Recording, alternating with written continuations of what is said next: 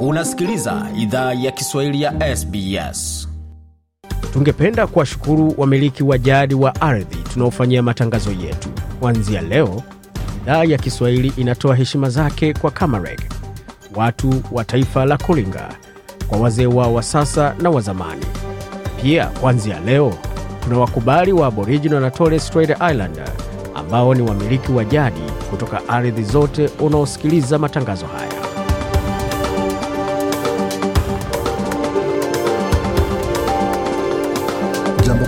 Popote na karibu katika makala idhaa ya Kiswahili ya SBS. Uko na migode migerano, tukuletea makala kutoka studio zetu za SBS na mtandaoni anani ambao ni sbs.com.au kwa juu tukuwa na mengi ambayo tumeandalia kutoka studio zetu.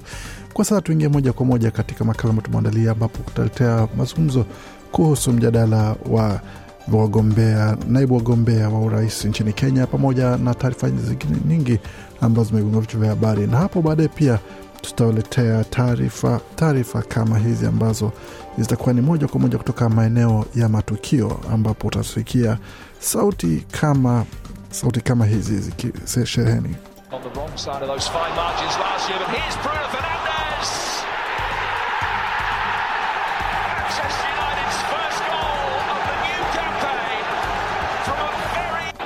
Nam, hiyo ni sauti ya mtangazaji wa mpira wa miguu hapo akizungumzia mechi za Manchester United.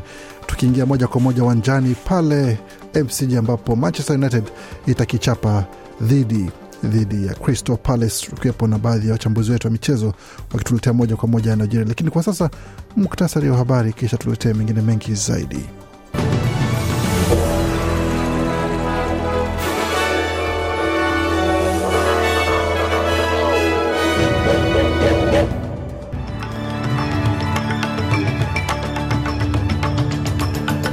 Katika muktasari wa habari jioni hii ya leo, wanafunzi warejea shuleni jimboni New South Wales na mamlaka wafanya kila wezalo kuakisha kwamba wanadhibiti mlipuko ama milipuko ya uviko 19 kwa kuweka mbinu kadhaa ikiwemo ni pamoja na uwezekano wa pendekezo la uvaaji wa barakoa pamoja na namna ya kuweza kupitisha hewa safi kutoka darasa moja hadi lingine bila wasiwasi wa maambukizi yoyote kusambazwa. Na moto unateketeza misitu Ufaransa, Ugiriki, Ureno na, na Uhispania, wakati chama cha wafanyakazi nchini Nigeria chaitisha maandamano, ugonjwa mpya ukiwa unasababisha kutokwa kwa damu pwani na kuwa kule maeneo ya Lindi wajulikana, serikali ya Tanzania yasema. Na katika taarifa za michezo, Manchester United na Crystal Palace kuingia dimbani mida ya saa mbili usiku pale mjini Melbourne katika uwanja maarufu wa MCG, maelfu ya watazamaji na mashabiki wa timu hizo wakijumuika katika viunga vya viwanja hivyo. Na hapo baadaye pia Australia yajirusha dimbani kuweza kuwa mwenyeji wa kombe la Asia la mwakani baada ya China kujiondoa kwa sababu ya maswala ya uviko 19. Kwa mengine zaidi, jiunge nasi kwa taarifa kamili kutoka studio zetu za SBS Radio.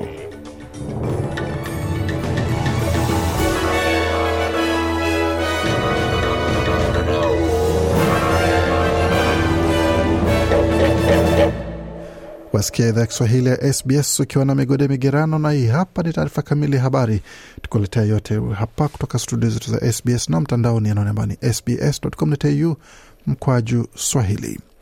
Wakati zaidi ya wanafunzi laki nane wa jimbo la New South Wales wamerejea shuleni kutoka likizo hii leo Jumanne, mbinu za kudhibiti uviko zitapigwa jeki katika wiki za kwanza nne za muhula wa tatu. Uvaji wa barakoa unapendekezwa sana katika maeneo ya shule na vipimo vya ziada milioni tisa vya aina ya rapid antigen vitatolewa. Usafi wa ziada pamoja na usambaji wa hewa safi utatolewa pia kujaribu kuzuia milipuko zaidi ya virusi.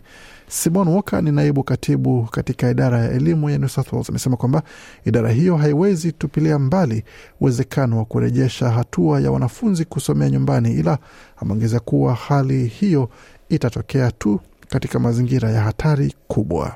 And at the end of last term, we found this only happened in very few cases. Our aim is to get um, Anasema katika mwisho wa mhula uliopita tulipata hili likitokea tu katika idadi ndogo ya kesi. Lengo letu ni kuwarejesha wanafunzi darasani, na hapo ndipo wanataka kuwa. Wamekuwa katika likizo ya shule wiki kadhaa zilizopita, hali ya hewa haijawa nzuri, na kwa hiyo wanania kurejea shuleni kuwaona marafiki zao pamoja na tunataka wakaribisha vilevile, alisisitiza Bi Simon Walker.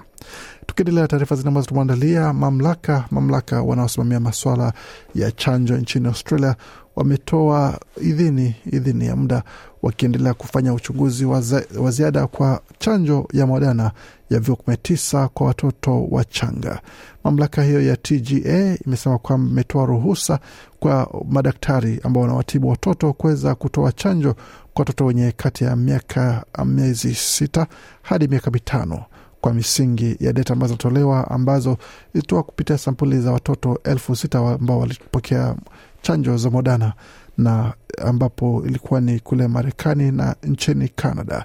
Waziri wa afya Mark Butler ambaye ni waziri wa afya wa shirikisho amesema kwamba mchakato wa sasa unahitajika kuonyesha kwamba kila kitu kinafuatwa na taarifa kuhusu chanjo hizo za kitaifa kupitia shirika la Atagi zinazingatiwa kwa ajili ya namna ya chanjo za Moderna zitakavyosambazwa miongoni mwa watoto, akisema kwamba There is fierce competition by countries in North America, Europe and other parts of the world to get their hands on this um, very limited supply. Anasema kama unavyoweza jua, kuna ushindani mkali sana katika mataifa ya Marekani, kaskazini Marekani na Ulaya kuweza kupata chanjo hizi na kuweza kutoa chanjo hizi, na idara yangu inafanya kila wezavyo, na tunafanya mashauriano na kampuni ya Moderna kwa Australia kuweza kupata dozi nyingi iwezekanavyo kwa ajili ya kuweza kuwa na utayari wa kuweza kutoa chanjo hizo, Bwana Butler alisema katika taarifa alipozungumza na waandishi wa habari.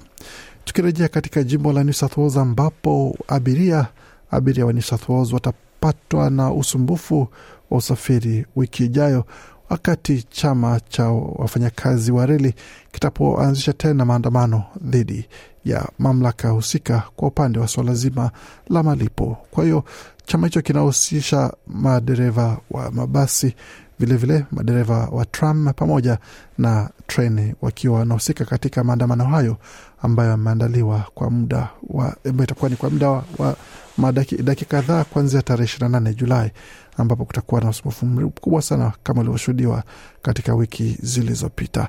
Mamlaka hayo pamoja na chama hicho wanaendelea kujadili jinsi ya kuweza kupata ongezo ya mshahara ya asilimia tatu nukta tano kwenye mshahara wao ambapo bado hawajafikiana kwa kile ambacho kinaombwa na pande moja. Na kiwango cha joto kimeongezeka sana nchini Uingereza na Ufaransa, huku moto ukiendelea kuteketeza misitu kusini magharibi mwa Ulaya bila kuwepo ishara yoyote ya kuzima.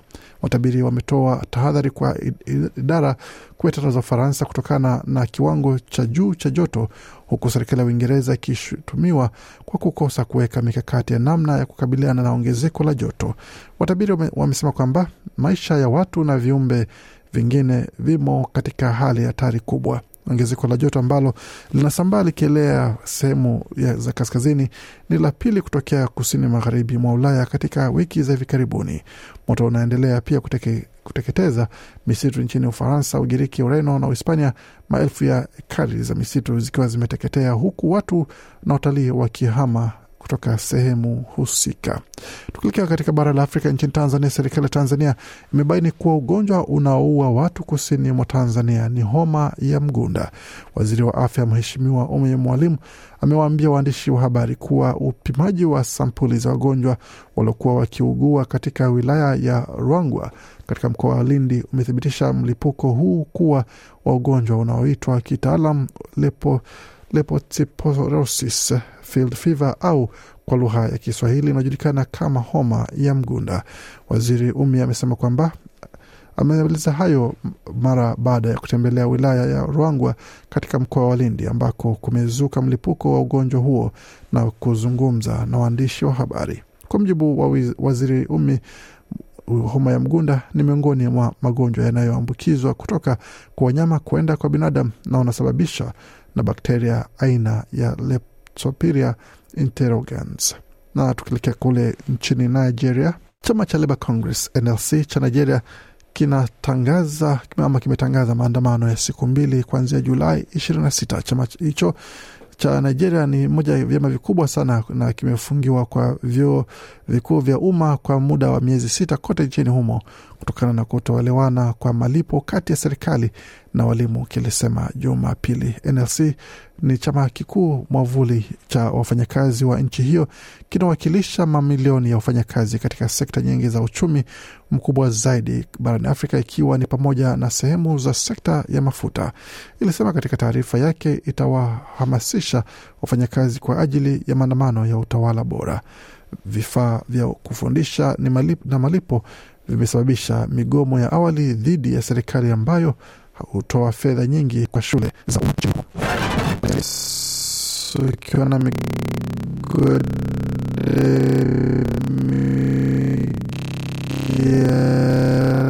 tukiendelea makala tumeendelea kwa sasa tukitazama yale yanayojiri katika ulimwengu wa michezo, ambapo mchezaji wa zamani mchezaji wa zamani wa AFL ameweza kupata ushindi katika kesi yake kwa mara ya tatu, ambapo anadai fidia kutoka timu ya Richmond Football Club, hiyo ikiwa ni kutoka mahakama ya juu kabisa nchini, ambapo anaendelea kutafuta haki yake baada ya majeraha yaliyomsababisha kuondoka mchezoni.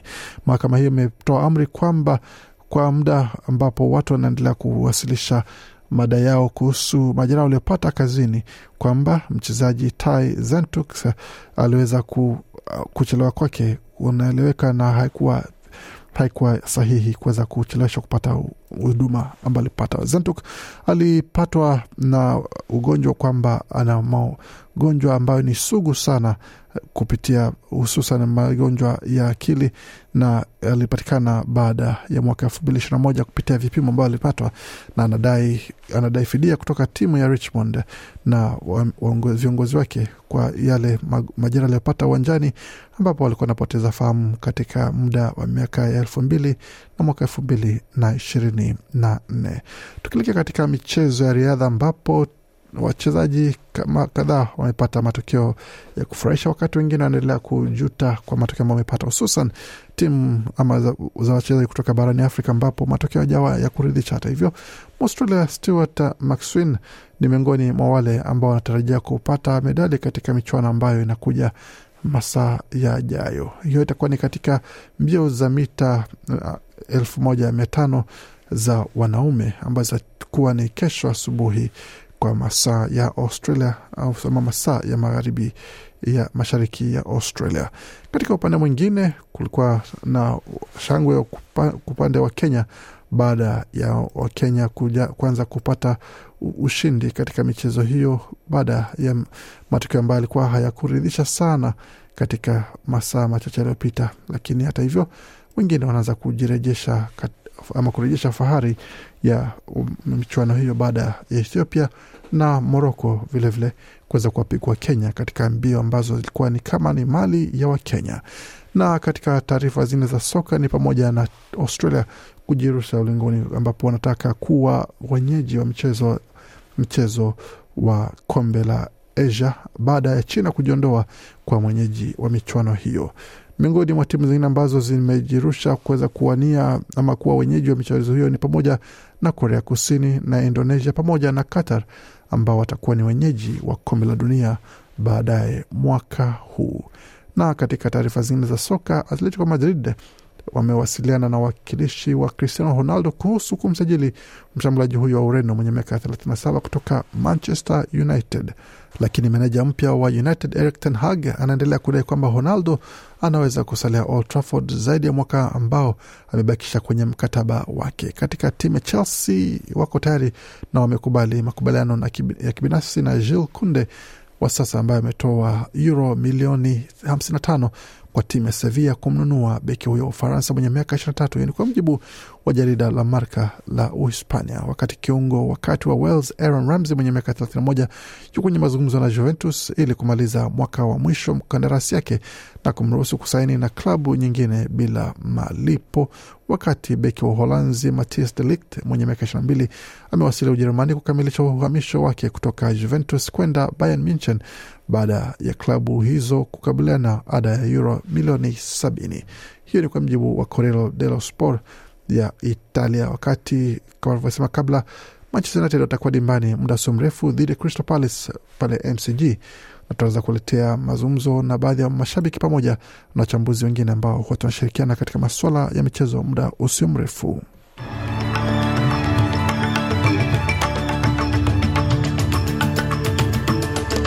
Ukitazama hali ilivyo katika masuala ya ubadilishaji wa fedha sokoni, dola moja Marekani sawa na dola moja na senti 45 za Australia, wakati dola moja wa Australia ni sawa na faranga 1414 za Burundi, wakati dola moja wa Australia na thamani ya faranga 1367 na senti 77 za Jamhuri ya Kidemokrasia ya Kongo, wakati dola moja wa Australia ina thamani ya faranga 705 za Rwanda, wakati dola moja wa Australia ina thamani ya shilingi 2601 za Uganda, wakati shilingi 81 na senti 26 za Kenya zina thamani ya dola moja Australia. Vilevile dola moja Australia ina thamani ya shilingi 1600 na senti 56 za Tanzania. Katika masuala ya utabiri wa hali ya hewa mjini Adelaide nyuzi joto pale ni 10.4, Brisbane zikiwa ni 17, Canberra 6.6, Darwin 27.7, Hobart 6.1, Perth 17.5, Melbourne 10.5 na mjini Sydney nyuzi joto pale ni 11.2 na manyunya mvua yakishuhudiwa pia.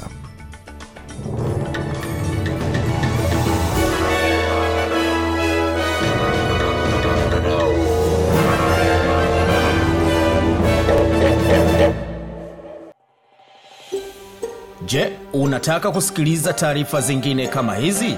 Sikiliza zilizorekodiwa kwenye Apple, Google, Spotify au popote pale unapozipata.